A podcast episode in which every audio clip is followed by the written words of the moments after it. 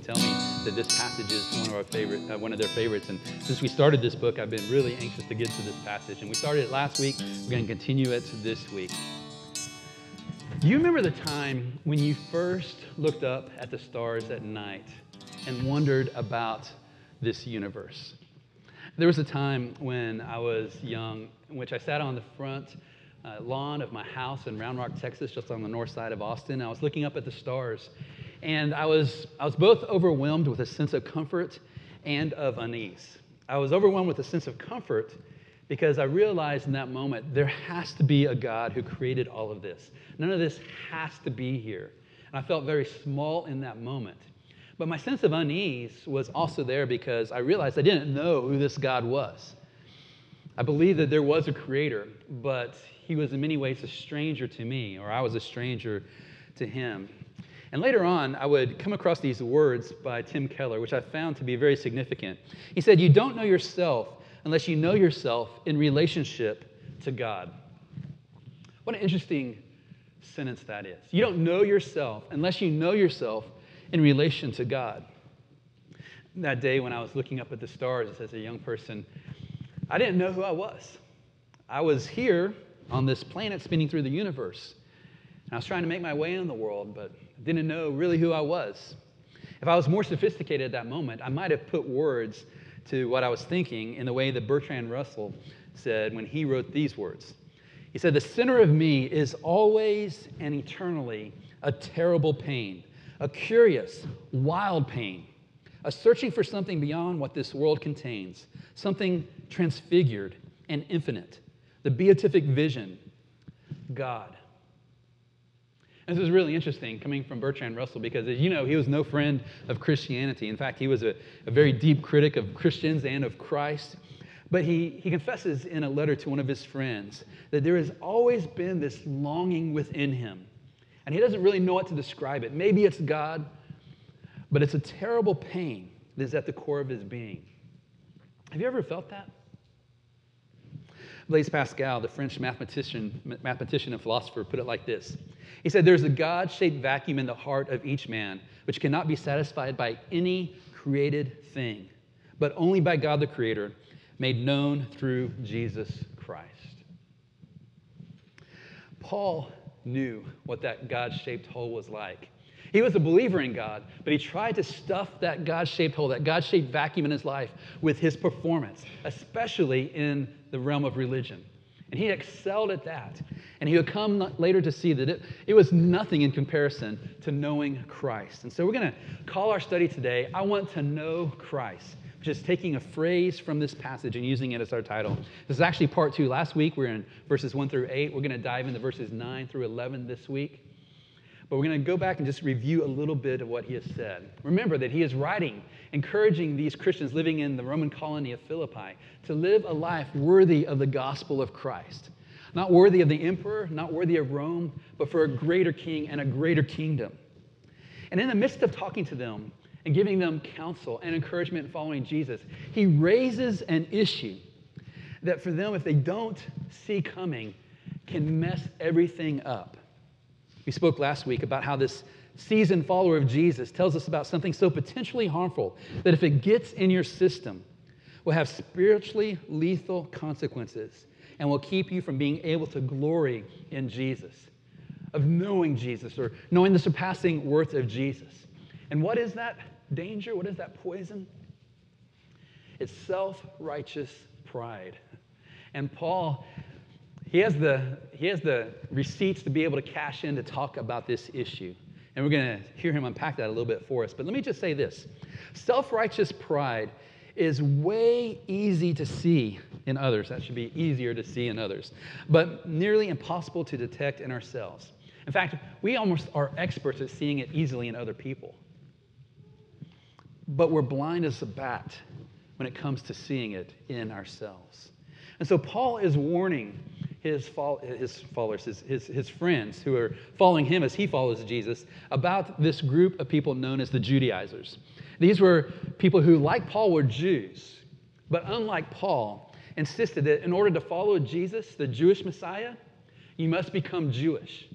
That is, you must do what are called the works of the law. And we mentioned this last week. The works of the law were things like keeping the Sabbath and, and holy days. They were eating only kosher food, practicing circumcision. They seemed to dial in especially on this issue of circumcision because God gave this sign of circumcision to Abraham, the founder of their faith, and had him apply it to himself and to his children after him.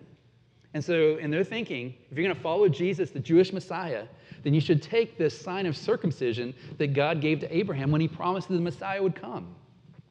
And so they were known as a circumcision party. In Acts chapter 15, we hear them basically say very explicitly something along these lines. We're told by Luke that uh, some men came down from Judea and were teaching the brothers, unless you are circumcised according to the custom of Moses, you cannot be saved. Unless you do this work of the law, you cannot enter the kingdom of God.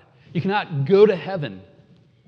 You must be circumcised. And so the gospel, according to the Judaizers, was this notion of, yeah, sure, believe in Jesus, but you have to add to Jesus the works of the law. And if you do that, then you can be saved. But the gospel, according to the apostles, went like this it's Jesus plus nothing that you contribute, nothing that you can do equals salvation. And so, let's look a little bit at what he said in that passage we looked at last week, just to bring us back up to speed.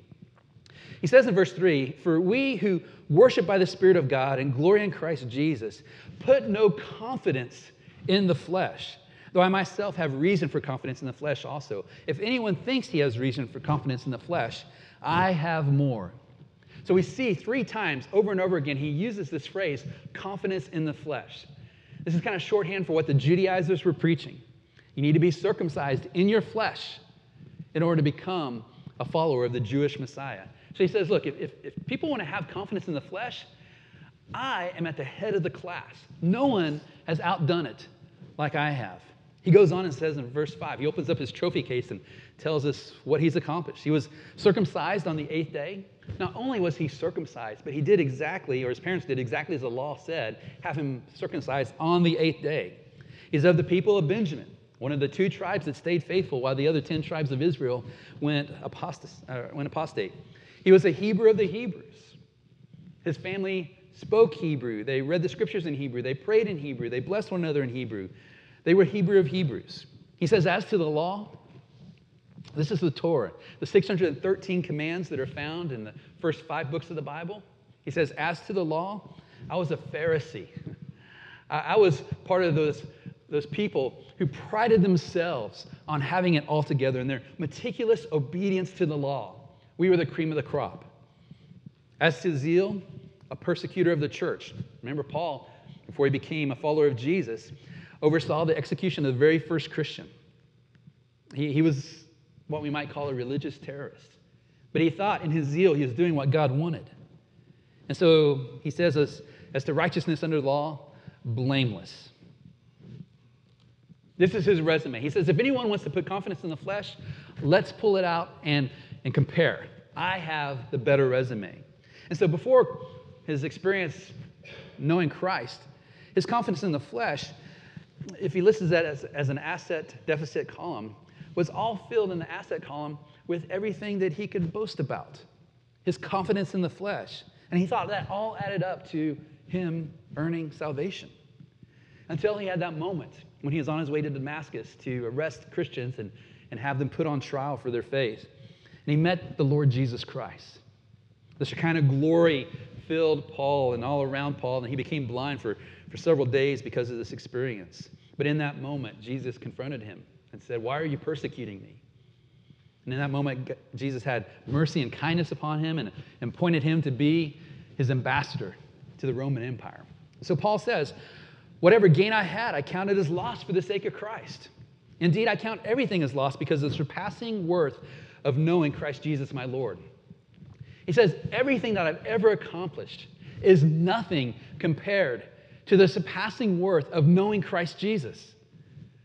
And so, his after experience of confidence in the flesh basically added up to zero. He, he calls it a loss. But in that now, in that, in that asset column, it's, it's filled with Jesus. Everything is Jesus. And it adds up for him to everything his salvation, his life, his all. And so he says in verse 8, For his sake, I have suffered the loss of all things and count them as rubbish. And if you were here last night, or last night, last week, you know that we talked specifically about this. And I, I asked last week for, uh, not permission, but uh, more of a, a dispensation of extra grace. So I put this next slide up for you to help you understand what this word is. This word in the original is the word that was used for dung. In fact, the King James Version translates it as, as counting everything that he has done as, as but dung. Eugene Peterson, in his paraphrase of this verse, put it like this Compared to the high privilege of knowing Christ Jesus as my master firsthand, everything I once thought I had going for me is insignificant. Dog dung. So, put that back up there, and you will never forget this lesson, will you? Mm, and so, he says, for his sake, for Jesus' sake, I've counted the I have suffered the loss of all things and count them as rubbish in order that I may gain Christ. Everything over here that he's accomplished, he can lay his hands on. But over here is Jesus, and that's what he wants. And so let's make this important point. We cannot lay hold of Christ if our hands are holding on to our own self righteousness. Do you see this? We cannot lay hold of Christ if at the same time we're holding on to or clinging to our own self righteousness. Or we could put it like this faith cannot lay hold of Christ if at the same time it is clinging on to its own self confidence. Think about that word self confidence. It literally means with faith in yourself. Now, there's an appropriate way of having self confidence. For example, if you've been training for a race and you put in the work and game day comes, race day arrives, and, and you're ready for it, it's, it's appropriate to have self confidence there. But standing before God, that's not the place to have self confidence. And so Paul says he suffered the loss of all things and he counts it as rubbish in order that he may, be, he may uh, gain Christ and be found in him. And if you've been a student of, of the Apostle Paul's writings, you know that whenever he talks about in him or in Christ, he's talking about union with Christ. In fact, this this is favorite way to describe Christians, to describe people like you and me who put our trust in Jesus. We are now in Christ, we, we are attached to Him. He will say in other places like this If anyone is in Christ, he is a new creation. Oh, you do not realize this about yourselves that, that Christ is in you. There's this union. Theologians call it union with Christ. And it simply means that you are in Christ and Christ is in you. So he's hitting on that. So he wants to be found in him. This is an interesting phrase not having a righteousness of my own that comes from the law. What an interesting phrase. He says he wants to be found in Christ, not having a righteousness of his own. I want you to note two assumptions he's making here about human nature. One is that we need to have righteousness.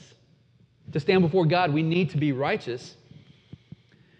But we have a, an inability to become righteous by our own effort, our own merit. And that's simply because you and I have, have failed. We have sinned. And we can't atone for that on ourselves. We can't outwork the failures that we've had. The sage of Ecclesiastes put it like this Indeed, there's no one on earth who is righteous, no one who does what is right and never sins. And Paul knows that. he's come to understand that in a brand new way.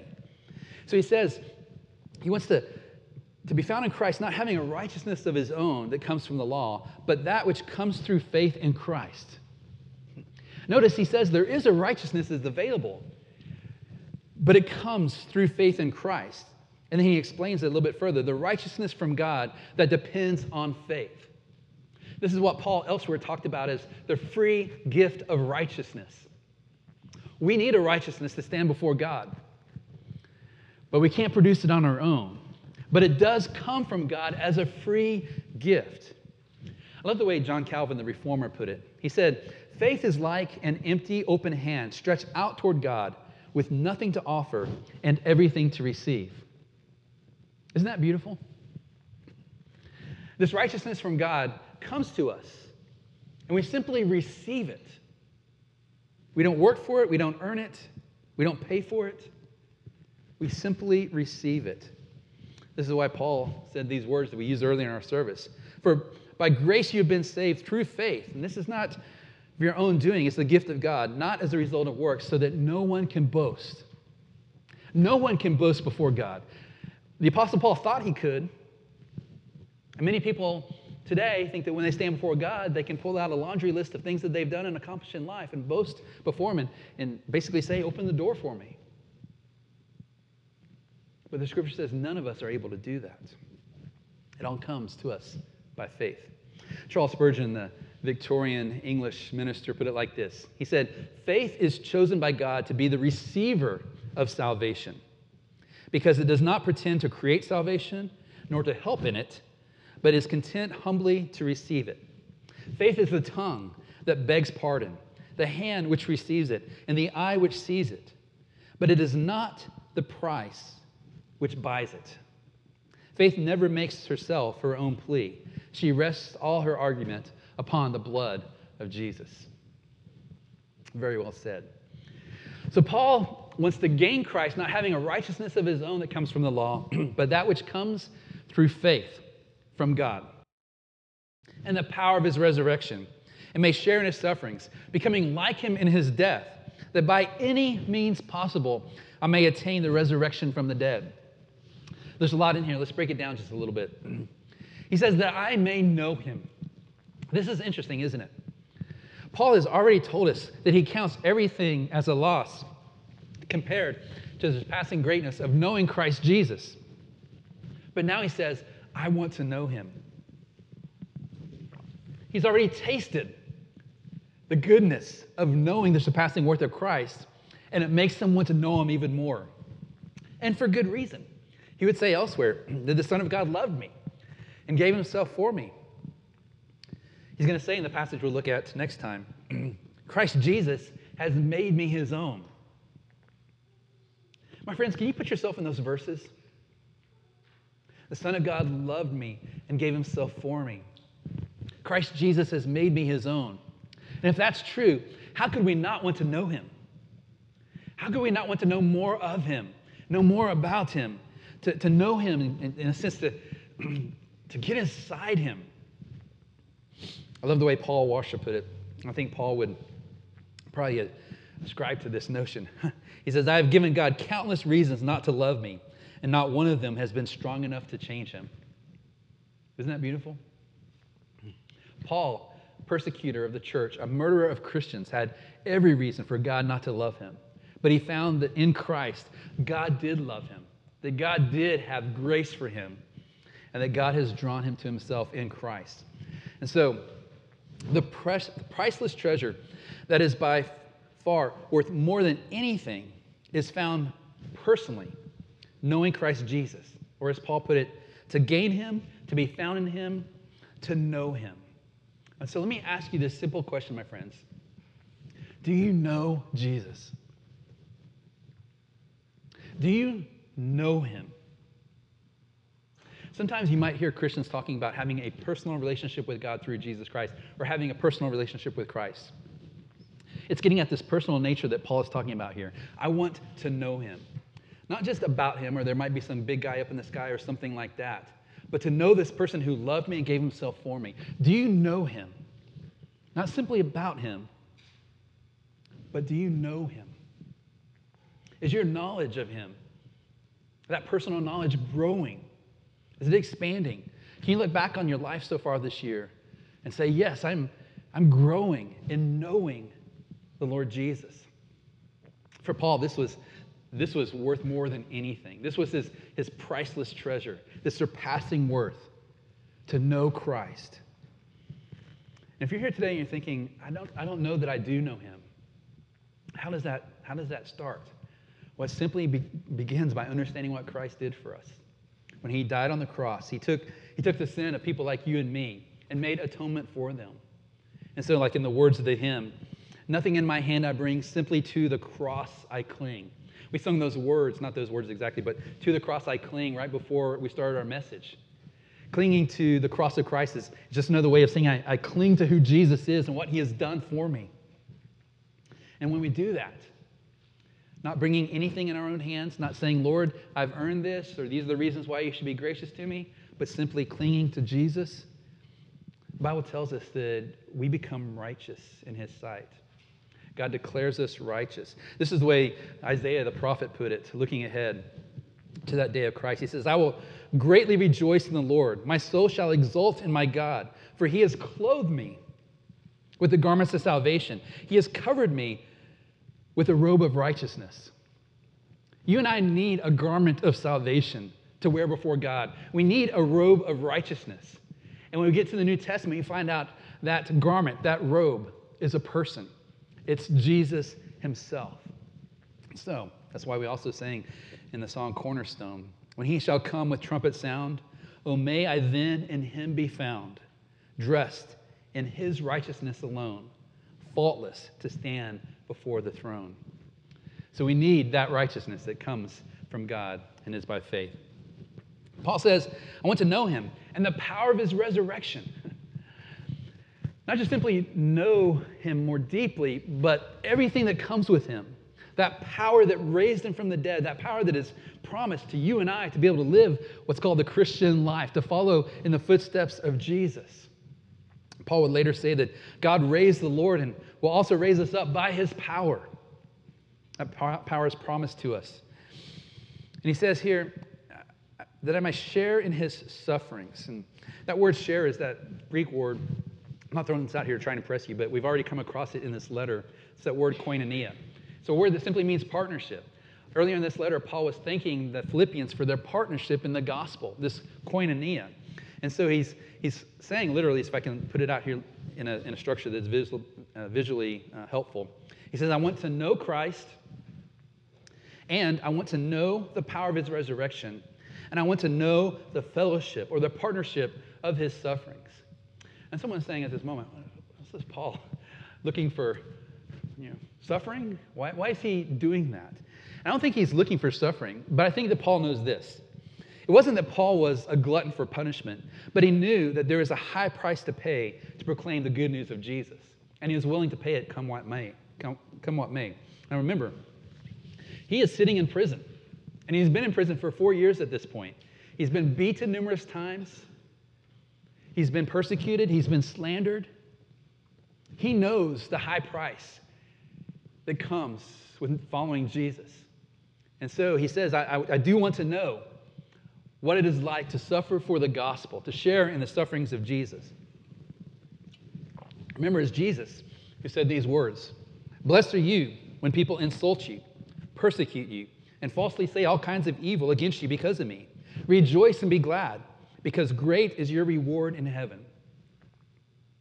Paul's not saying, Jesus, I will follow you if you keep me from suffering. Even if that's part of the package deal, Paul says, I want it. And he would say to the Corinthians, For the sake of Christ, then, I am content with weaknesses, insults, hardships, persecutions, and calamities. For when I am weak, then I am strong. So, Paul says, and he wants to know Christ, the power of his resurrection, share in his sufferings, becoming like him in his death. What an interesting phrase. Remember, Paul thinks he's probably going to be executed. I mean, sometimes he's thinking he might be released, but I mean, there's really good chance that he might not make it out before Nero alive. And so, if that price has to be paid, what does it mean for Paul to become like him in his death? How was Jesus in his death? Paul's already told us in chapter 2. He humbled himself to the point of death. He became obedient to the point of death, even death on a cross. So Paul wants to follow in the footsteps of Jesus if that is what God has laid out. If that's the path he has to walk, he wants to be humble, he wants to be faithful and obedient, staring death in the face. And then he says in verse 11 that by any means possible, I may attain the resurrection from the dead. Don't hear in this a note of doubt. I think that's what comes through maybe in the English translation. But whatever, whatever means he has to go through in terms of his death, he's looking to attain the resurrection of the dead, what has already been promised to us in Christ. And so, if it looks like being fed to the lions, he's looking forward to the resurrection. History kind of goes silent on what happened to Paul. He's, he's in prison in Rome, waiting to hear his, or have his case heard by Nero, and then we don't know exactly what happens. There's, there's some evidence that suggests that he was simply beheaded because Romans didn't crucify uh, Roman citizens, and Paul was a Roman citizen. But um, we're not sure exactly what happens. But if it's being fed to the lions, if it's having his head chopped off, if it's crucified, by whatever means, he wants to attain to that resurrection from the dead. And he's already told us that his desire is to depart and be with Christ, because that is better by far. So, if I can bottom line our study so far, my friends, it would go something like this There is no greater honor, no higher privilege, no better joy in life than knowing the Lord Jesus Christ. This is what Paul is getting at here. And so, just a couple points of application. The first one is this let's make sure that we've received the free gift of righteousness. Paul has described this free gift, this gift that comes from God that we can receive by faith. It comes wrapped up in the person of Jesus Christ. The forgiveness of sins, the righteousness that we can be clothed in to stand before Him, that is on the table. Let's make sure that we don't leave that gift on the table unwrapped. Each and every one of us needs to unwrap this gift, this person of Jesus, and to trust in Him and not in ourselves. The book of Galatians, Paul would write, We also have believed in Christ Jesus in order to be justified by faith in Christ and not by the works of the law, because by the works of the law, no one will be justified. Yes, he's thinking about circumcision. Yes, he's thinking about holy days and holy feasts and holy food.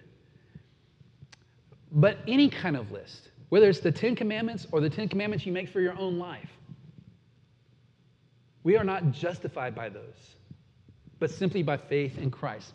Someone says, well, What is justification? Well, there's a beautiful definition of justification that's found in this um, tool called the Westminster Shorter Catechism. It's a question and answer format, helping to understand kind of the, the details of the faith. And so it asks this question What is justification?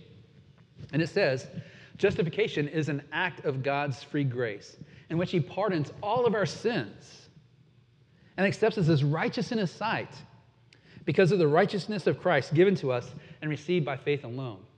My friends, this is so good for us to get our heads around. Notice that this is an act that God does. It's like a judicial declaration in which He says that you are no longer guilty of your sins. And for most of us, we're like, yes, we get that. That's so good. That, but what many of us miss out on is not only are we forgiven of our sins, but we're declared righteous in God's sight.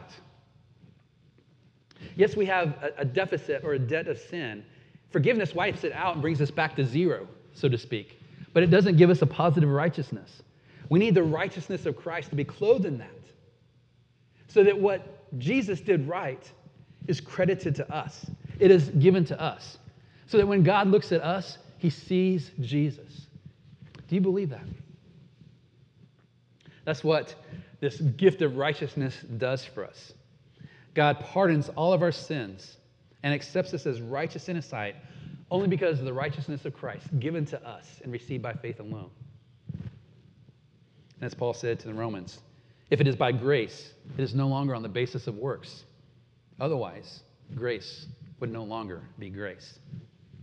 I love how Calvin put it. I gave up all for Christ. And what have I found? Everything in Christ. So, my friends, let's make sure that we've received that gift of righteousness. And here's the second point let's make it our life goal to know Christ. Jesus has already told us that eternal life is about knowing Him.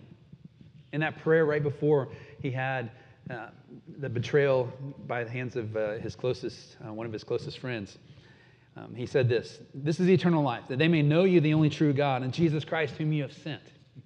Jesus himself defines eternal life as knowing him, about knowing his Father, knowing him. And so, my friends, let me ask you again do you know Jesus Christ? If you do, if you can say, Yes, I know him, he is my Savior, he is my Lord, I'm learning to love him, to desire him more and more, that's evidence, my friends, that you have eternal life. Charles Spurgeon, once again, is helpful. He says, The more you know about Christ, I love this, the more you know about Christ, the less you'll be satisfied with superficial views about him. And the more deeply you study his transactions in the eternal covenant, that is the covenant of grace, his engagements on your behalf as the eternal surety. Surety is someone who takes responsibility for you. And the fullness of his grace, which shines in all his offices, the more truly you will see the king in his beauty. Be much in such outlooks, long more and more to see Jesus. My friends, I don't know of anything better that I can say to you than that. Long to see more and more of Jesus. Paul would say, if you get that, you get what Christianity is all about to know Christ. And in knowing Christ, we become more like him. Some of you know who Jonathan Edwards was. He was one of the people that God used in the early stages of our country when there's this great awakening that broke out through some of his preaching. And he, in many ways, was a brilliant man, but many ways was a flawed man. But at one place, he, he spoke of vehement longings of soul for the Lord Jesus. When was the last time you used that word vehement? it simply means strong, passionate, alive. He talked about this time when he had this encounter with Christ that he described as vehement longings of his soul for Jesus. And this is what he said The excellent fullness of Christ, there's this encounter he had with the excellent fullness of Christ and his meekness and suitableness as a Savior, whereby he appealed to me, I'm sorry, appeared to me far above all, the chief of ten thousands. And his blood and atonement has appeared sweet, and his righteousness sweet,